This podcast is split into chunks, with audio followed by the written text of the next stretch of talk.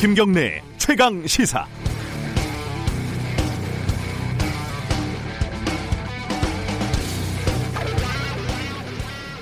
길언업 할머니 치매 앓는 사이에 통장에서 뭉칫돈이 나갔다.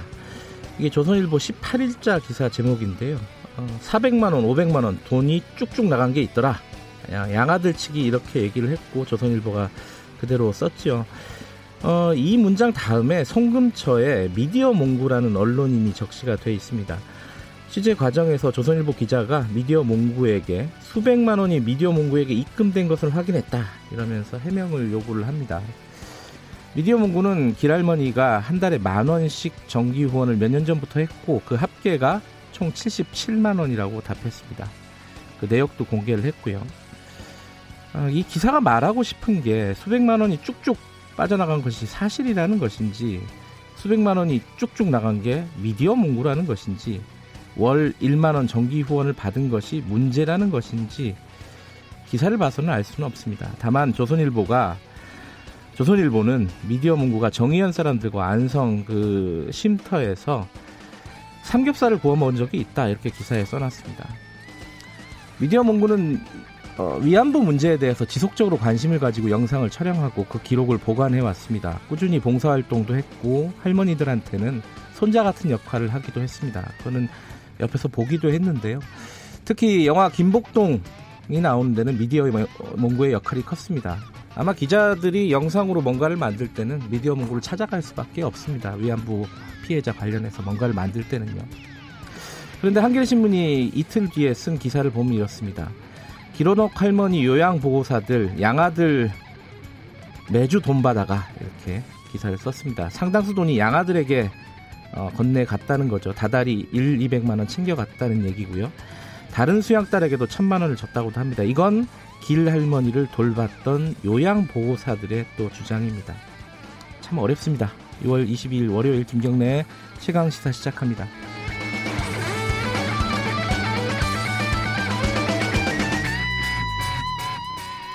김경래의 최강시사는 유튜브 라이브 열려있습니다. 실시간 방송 보실 수 있고요. 샵 9730으로 문자 보내주시기 바랍니다. 짧은 문자는 50원, 긴 문자는 100원. 스마트폰 콩 이용하셔도 좋습니다. 오늘 1부에서는요. 존 볼턴 회고록. 이게 뭐 우리나라에서도 굉장히 파문이 큽니다.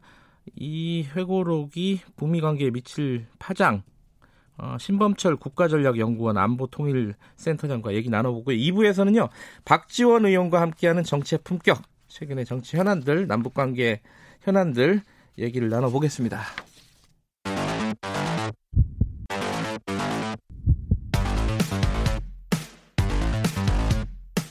오늘 아침 가장 뜨거운 뉴스 언박싱. 네, 택배 박스를 뜯는 두근두근한 마음으로 준비합니다. 뉴스 언박싱 고발 뉴스 민동기 기자 나와 있습니다. 안녕하세요. 안녕하십니까. 김민아 시사평론가 나와 계십니다. 안녕하세요. 안녕하세요. 볼턴 얘기가 재밌긴 하겠지만 조금 이따 하도록 하고 국내 상황부터 좀 정리를 해보죠. 조영 원내대표 안 왔죠? 아직 절에서. 아직은 안 왔습니다. 방송사 인터뷰를 보면은 목탁 소리가 들려요. 그래, 이게 전화 인터뷰도 하고 그러잖아요. 조금 짧게 짤막하게 하는데 목탁 소리도 들리고 되게 분위기는 좋더라고요. 지금 상황이 어떤지 이거 민동기 기자 먼저 좀 정리해 주시죠. 그러니까 이번 주 내 국회 복귀 의사를 일단 밝혔습니다. 이번 주에 나온다? 이번 주에 국회 복귀를 하겠다 이런 입장을 밝혔는데요. 주말 사이에 김종인 비대위원장도 만나고요. 초선 의원들도 각각 만났다고 합니다. 그러니까 만나긴 만났는데 법사위원장 없이는 나머지 상임위원장은 가질 필요가 없다.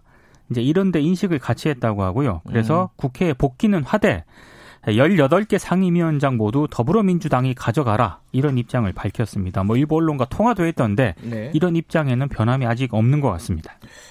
그러면은 이 18개 그 상임위원장을 더불어민주당이 다 하게 되는 건가요? 지금 어떻게 되는 거예요? 앞으로 일정이? 뭐 이제 더불어민주당이 추가로 미래통합당의 어떤 뭐랄까요 진입하기나 이런 거를 해보고 이제 결정을 해야겠죠. 첫 번째로는 지금 말씀하신 대로 18개 상임위원장을 다 가져가는 방안이 있을 수가 있겠고 네. 두 번째로는 그래도 어떤 협상, 추가 협상을 이후에라도 계속 진행한다라는 전제를 가지고 일단 상임위원장 선출을 이제 그 야당 몫으로 남겨놓은 것에 대해서는 이제 안 하는 방향으로 갈 수도 있습니다. 네. 뭐 그렇게 될 경우에는 예를 들면 뭐 교섭단체 간 간사 협의 이런 걸로 이제 뭐 일단은 상임위 운영을 한다든지 이런 것들이 가능하긴 한데 그래도 상임위원장은 있어야 뭘 이제 회의 절차를 진행할 수가 있기 때문에 네. 뭐 이게 길어질 수는 없을 것 같고요. 네. 세 번째로는 뭐 아예 그러면 제가 생각할 때는 이건 뭐 하나의 가능성인데 그냥 뭐 강제 선출을 하는 방법도 있다라는 생각도 들거든요.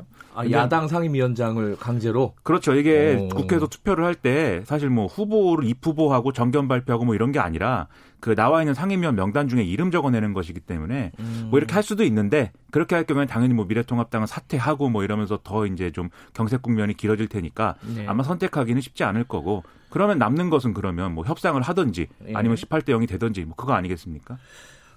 그 지난주에 이제 일단 예정됐던 금요일 본회의가 연기가 된 거잖아요. 그렇죠. 네. 그럼 일단은 협상을 좀 더 해보겠다 이런 뜻으로 보이긴 하는데 야당은 지금 그러지는 않을 것 같고 조영 원내대표는 그런 입장이고 김종인 비대위원장은 입장이 뭐예요? 여기에 대해서? 그러니까 뭐 법사위원장을 일단 미래통합당이 가져와야 한다 이런 인식에는 같이 하고 있는 것 같은데요. 근데 워낙 지금 강경한 분위기가 미래통합당 내부에서 많기 때문에 네. 아마 조영 원내대표 입장에서도 그런 분위기에서 벗어난 행보를 하기는 상당히 좀 어려울 것 같습니다. 그러니까 김종인 위원장도 18개 다 민주당이 가져가라라고 이제 국회에서도 얘기한 그렇죠. 바가 있고요.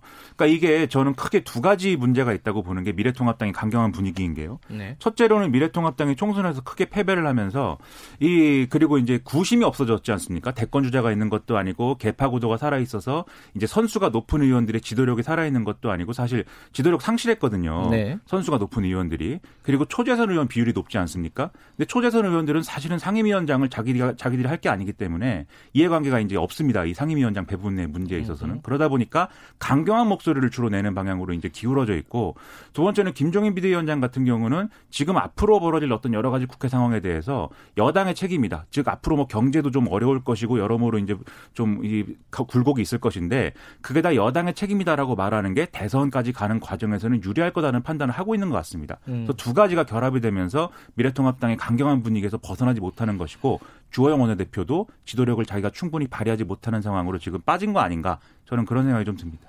다른 정치 현안도 있지만은 일단 현실적으로 제일 급하게 보이는 게 이제 3차 추경이잖아요. 그렇죠. 추경에 대해서 문재인 대통령이 6월 통과가 무산돼서는 안 된다. 네. 비상한 방법을 강구를 할 수도 있다. 비상한 방법이 뭘까요? 지금 상황에서. 그게 좀 궁금하더라고요, 저는.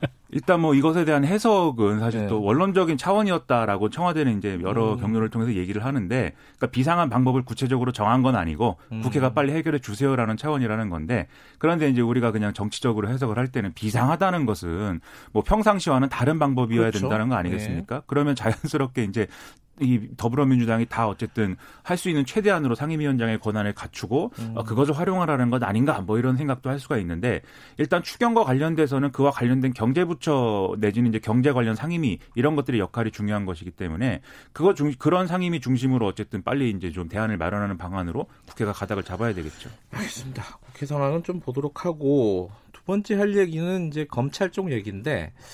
이제 지난주부터 해가지고 검찰이 약간 좀 급박하게 돌아가고 있습니다. 이제 네. 축이 보니까 한 3가지 축인 것 같아요. 하나는 채널 A 관련된 그 검언 유착 그게 하나가 있고 또 하나는 한명숙 전 총리 사건 관련된 게 있고 그리고 뭐 거기서 나온 얘기겠지만은 윤석열 총장의 거취 문제 여기에 대한 얘기가 있는데 하나씩 뭐 간단하게나마 좀 정리를 해보죠. 그 채널 A 사건은 지금 어떻게 돌아가고 있는 거죠? 그러니까 채널A 같은 경우에는 예. 지금 문제가 좀 이상하게 돌아가고 있는데요. 예. 그 검찰 지휘부하고 일선 수사 의견이 원래 달랐을 때 예. 그 채널A 기자가 신청한 그런 제도를 좀 도입을 하게 되도록 돼 있거든요. 네. 전문수사 자문위원이니까 참 이 보통 사람들은 알기도 쉽지 않은. 예. 근데 이게 객관적인 어떤 그런 그 사건 판단을 위해서 이렇게 도입한 그런 제도인데 지금 윤석열 검찰총장이 그걸 지금 지시를 내린 그런 상황 아닙니까? 네. 그러니까 수사 결과를 놓고 원래 판단을 구하는 그런 제도인데 수사가 제대로 진행되기도 전에 어떻게 이걸 미리 당사자가 신청을 할 수 있느냐. 이게 지금 한동훈 검사장이 윤석열 총장의 측근이기 때문에 네. 팔이 안으로 굽은 것 아니냐. 뭐 이런 지금 논란이 좀 제기가 되고 있는 그런 상황입니다. 그러니까 중앙지검에서 지금 수사를 하고 있는데 그쪽 수사팀은 이제 윤석열 총장 쪽에서 좀 이 수사를 방해하는 거 아니냐 이런 목소리가 나오는 거죠. 전체적으로 그렇죠. 보면은 구도로 보면은 지금 이제 여러 보도를 종합을 해보면 계속 이제 그 수사팀에서는 이거는 뭐 예를 들면 채널A 기자에 대해서 뭐 구속영장을 청구하겠다라고 대검에 보고를 했다든지 네. 그다음에 방금 말씀하신 대로 뭐 좀 기소 쪽으로 가야 된다고 주장을 한다든지 네. 그다음에 한동훈 검사장에 대한 어떤 사실상의 피의자로 놓고 지금 수사를 한다든지 이런 흐름들이 쭉 이어지고 있는데 대검에서는 대검 부장단 회의나 이런 거를 할 때는 뭐 이게 뭐 이런 뭐 어떤 범죄 요건이 구성이 안 된다라든지 그다음에 또 방금 말씀하신 것처럼 전문수사 자문단에 회부를 해서 지금 수사 내용이나 이런 것들이 잘 되고 있는지를 판단해 봐야 된다랄지 뭐 이런 얘기들로 대검은 이 수사에 방해를 놓고 있다라고 판단한다는 거거든요. 서울중앙지검 쪽은. 그러니까 이게 이제 중앙지검과 대검의 어떤 충돌 양상 이렇게 지금 불거질 가능성이 커지고 있는데 과거 사례를 보면은 이렇게 전문수사 자문단을 회부했을 때 이게 결국 검찰이 불기소하는 어떤 뭐랄까요 그런 핑계가 되는 일들이 있었다라는 점에서 우려가 제기되고 있는 거고 그런 맥락에서 이제 판단을 해야 된다라는 언론의 분석이 많은 것 같습니다. 일단 그게 이제 한 축이고 또 하나는 추미애 장관이 국회에 나와가지고 이 그 감찰부에다가 그 한명숙 전 총리 사건 관련된 참고인 조사를 해라 이렇게 지시를 했잖아요. 이제 국회 나온 이후에 직후에 그렇죠. 그 다음에 지금 상황이 좀 묘하게 돌아가는 게. 윤석열 총장이 그걸 받아들인 건지 안 받아들인 건지 이게 좀 해석이 애매하더라고요. 그렇죠. 그전부터 애매한 상황이었는데 애매한 상황에 애매한 지시를 네. 했다고 볼 수가 있습니다. 그러니까 이게 이 진정사건에 대해서 한명숙 전 총리와 관련된 진정사건에 대해서 애초에는 이제 대검 감찰부가 네. 이제 쥐고서는 하려고 했는데 이거를 이제 윤석열 총장이 대검 인권부인가요? 인권부에다가 이제 예. 담당을 시켰고 그래서 사건이 서울중앙지검 인권감독관실로 간 건데 그래서 대검 감찰부하고 서울중앙지검 인권감독실이 서로 이제 이것을 누가 할 거냐를 두고 갈등 관계였던 거 아니겠습니까? 예. 그래서 대검 감찰부는 뭐 자료를 뭐 공유하지 않는다. 그래서 이제 서울중앙지검 인권감독실은 사본으로 뭐 조사를 하고 있다 뭐 이런 얘기도 나오고 온갖 얘기 나왔는데 이렇게 충돌이 빚어지다 보니까 추미애 장관이 대검 감찰부에서 해라 이렇게 이제 국회에서 답변을 한 것이고 네. 그 연장선에서 그럼 윤석열 검찰총장은 그러면 대검찰청 인권부하고 대검 감찰과가 이것을 함께 조사를 해라 예. 이렇게 지시를 했다라는 점에서 추미애 장관의 어떤 지시를 일부 받아들인 거 아니냐라는 언론의 해석이 있습니다. 그런데 최종적으로는 기존에 배당했던 대로 대검 인권수사부가 총지휘는 하는 구조거든요. 즉 대검 인권부가 하는데 그거에 대해서 감찰부에도 내용을 알려줘라 이런 수준인 것이고 감찰부랑 인권부가 같이 조사를 한 결과를 가지고 나중에 그러면 얘기를 해보자 뭐 이런 거기 때문에 복잡하네 이거. 그렇죠. 봉합을 했다라고까지는 뭐 해석할 수 있을지 모르지만 여전히 자기 주장을 굽히지는 않았다 뭐 이렇게 봐야 되는 거죠. 그런데 뭐 추미애 장관 지시를 수용했다는 식으로 뭐 조선일보가 보도를 하긴 했던데요. 그런데 네. 좀 그렇게 보기가 좀 어려운 게 외견상 일단 컨트롤 타워를 두 조사 주체가 서로 의견을 조율해서 조사 효율성을 높여라. 네. 윤 총장은 이런 취지인 것 같은데 또 어찌됐든 윤석열 총장은 대검 인권부를 총괄로 내세웠거든요. 그럼 그 얘기는 무슨 얘기냐면 조사 결과를 대검 감찰부에 최종 보고하도록 한 추미애 장관 지시하고는 분명히 안 맞는 지점이 있습니다. 그렇죠. 추미애 장관이 지시할 때는 분명히 이게 그런 문제가 아닌데 마치 인권 문제인 것처럼 네. 그렇게 변질시켜서 사실 수사에 영향을 미치려고 하는 거 아니냐라는 지적을 분명히 했기 때문에 그 부분이 이제 약간 윤석열 검찰총장과 대검이 외면한 그런 결과가 된 거죠. 오늘 만나죠. 추미애 장관하고. 청와대에서 만납니다. 네, 윤석열 총장하고 반부패 협의회. 무슨 얘기를 나눌지. 뭐 별 얘기는 안 나누겠죠. 그렇죠. 이게 뭐 이것을 현안으로 놓고 논의하는 자리는 아니기 때문에 다만 이제 대통령께서 이제 이전에 그 지금 정치권 논란이 있지 않습니까? 네. 예를 들면 서훈 의원의 경우에는 나 같으면 벌써 그만뒀다. 윤석열 총장이면 네. 이렇게 얘기한 바도 있고 뭐 미래통합당 쪽의 원희룡 지사 같은 경우에는 대통령이 신임하든지 당당히 해임하든지 해라 뭐 이렇게 얘기했기 때문에 대통령의 어떤 입장 표명으로 볼 수 있을 만한 어떤 뭐 발언이 나오느냐 뭐 이런 것 정도에는 관심을 가질 수 있겠죠. 네. 오늘 뭐가 나올 것 같지는 않지만은 이게 하도 오래된 문제라서 그죠. 네. 이게 뭐 추미애 장관 들어올 때부터 사실 그 전에 뭐 조국 전 장관 때도 마찬가지고 이 두 법무부와 검찰청과의 어떤 갈등 관계 이거는 뭐 중앙일보 같은 경우에는 뭐 자진 사퇴설로 뭐 여권이 좀 방향을 잡고 있다 이런 식으로 보도를 했던데 아마 뭐 청와대에서 만나는 거를 좀 겨냥을 한 그런 보도인 것 같습니다. 지금 상황이 좀 묘한 것이 사실 추미애 장관도 그날 지난번에 법사위 가서 사실 혼난 거잖아요. 여당 의원들한테. 그렇죠. 여당만 나온 법사위에서 장관이 이제 고성이 오가는 상황에서 혼난 거기 때문에 상황이 순치된 거 아니냐 검찰한테 뭐 그렇죠. 이런 얘기까지 들었으니까요. 그렇죠. 이것도 좀 다 지켜봐야 되는 얘기네요. 이것도 좀 지켜보고요.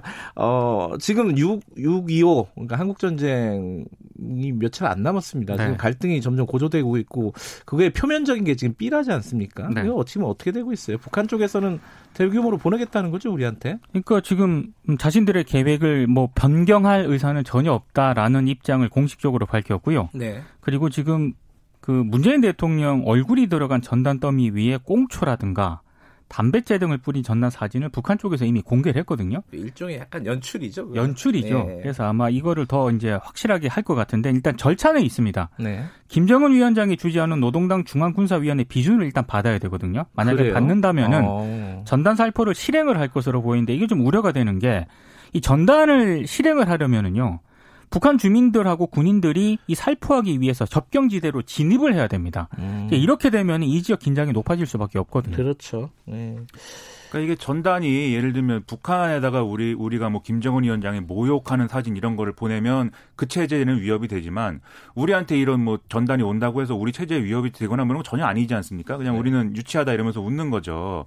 근데 굳이 이런 걸 하는 것은 결국 뭐 판문점 선언을 당신들이 위반했다 이 얘기를 하고 싶은 거 하고 그다음에 지금 말씀하신 대로 주민들과 군인들을 동원해서 자기들이 어떤 또 분위기 띄우는 단결을 도모하는 뭐 이런 걸로 활용하겠다 이런 의사인데 말씀하신 대로 이 노동당 중앙군사위원회 이 회의를 그러면 여기서 거쳐야 된다고 할 때는 공개적으로 그러면 김정은 위원장이 등장해서 이것을 그렇죠. 이제 승인하는 모양새를 갖출 것인지 네. 아니면 비공개 회의를 해서 이런 결정을 했다만 공개할 것인지 이게 또 관건이 될 것 같습니다.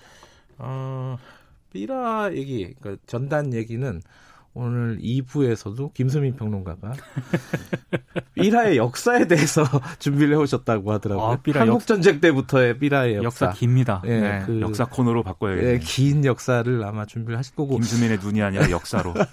3부에서는 그 접경지역에 있는 주민 인터뷰도 예정이 되어 있으니까 그때 좀 더 보도록 하고요. 볼턴 회고록은 저희들이 브리핑 끝나면은 언박싱 끝나면은 신범철 안보통일센터장과의 얘기를 나누긴 할 텐데 두 분이 보시기에 좀 인상 깊었던 대목이 어떤 부분이 있는지 좀 궁금하네. 그 김민아 평론가는 그 민자가 같이 들어가죠. 네. 그거 뭐 회고록 이런 걸 되게 좋아하신다고 아까 방송 전에. 그렇습니다. 요건 아직 못 읽으셨죠, 아직은? 그렇죠. 네. 전 영어를 잘 못하기 때문에 영어로 구할 번역이 안 됐습니다. 네, 그렇죠.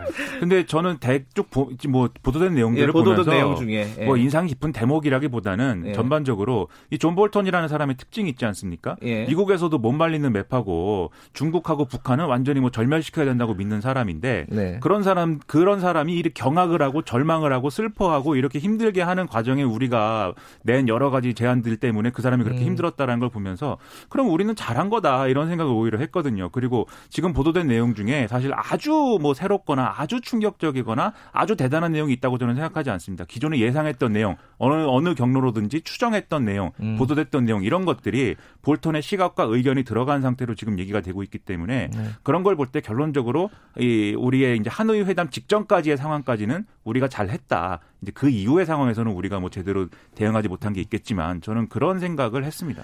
이게 뭐 얼마나 사실관계에 부합할지는 이게 좀 판단이 좀 어려운 부분이긴 하지만은 트럼프의 캐릭터는 정말 독특하더만요.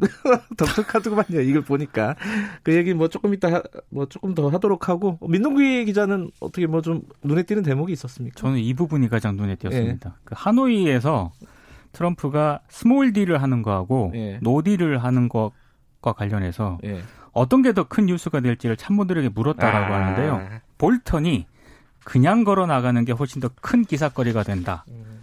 라고 조언을 해서 그냥 걸어 나간 게 아닌가. 그 당시에 마이클 코언이라는 변호사 청문회가 있었고 그걸 덮고 싶었던 거잖아요. 트럼프 대통령은. 그러니까 북미 협상보다는 그렇죠. 언론에 어떻게 비춰질지를 더 신경을 썼다는 그런 얘기죠. 그러니까 그것도 예상 범주 내야 하는 거죠. 사실 그때 그 트럼프하고 볼턴하고 이해관계가 맞았던 거죠. 그렇죠. 그 순간엔 그랬던 거죠. 그랬던 거죠. 그 순간만큼은. 자, 여기까지 듣도록 하겠습니다. 고맙습니다. 고맙습니다. 뉴스 언박싱 고발뉴스 민동기 기자 그리고 김민아 시사평론가였습니다. 김경래 최강시사 듣고 계신 지금 시각은 7시 40분 향해 가고 있습니다.